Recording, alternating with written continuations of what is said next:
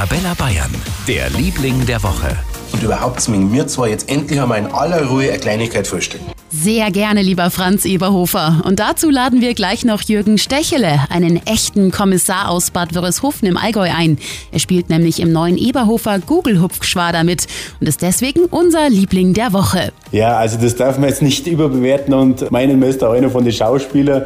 Man ist lediglich mit dabei. Eine Komparse befindet sich meistens irgendwo im Hintergrund, huscht vielleicht mal durchs Bild. In meinem Fall war es jetzt auch so, dass ich einen gelangweilten Security-Mitarbeiter von einem Table Dance-Laden Laden gespielt habe.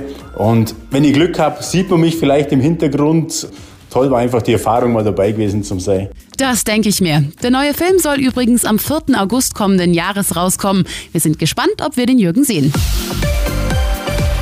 Für ganz Bayern, der Liebling der Woche auf Arabella Bayern.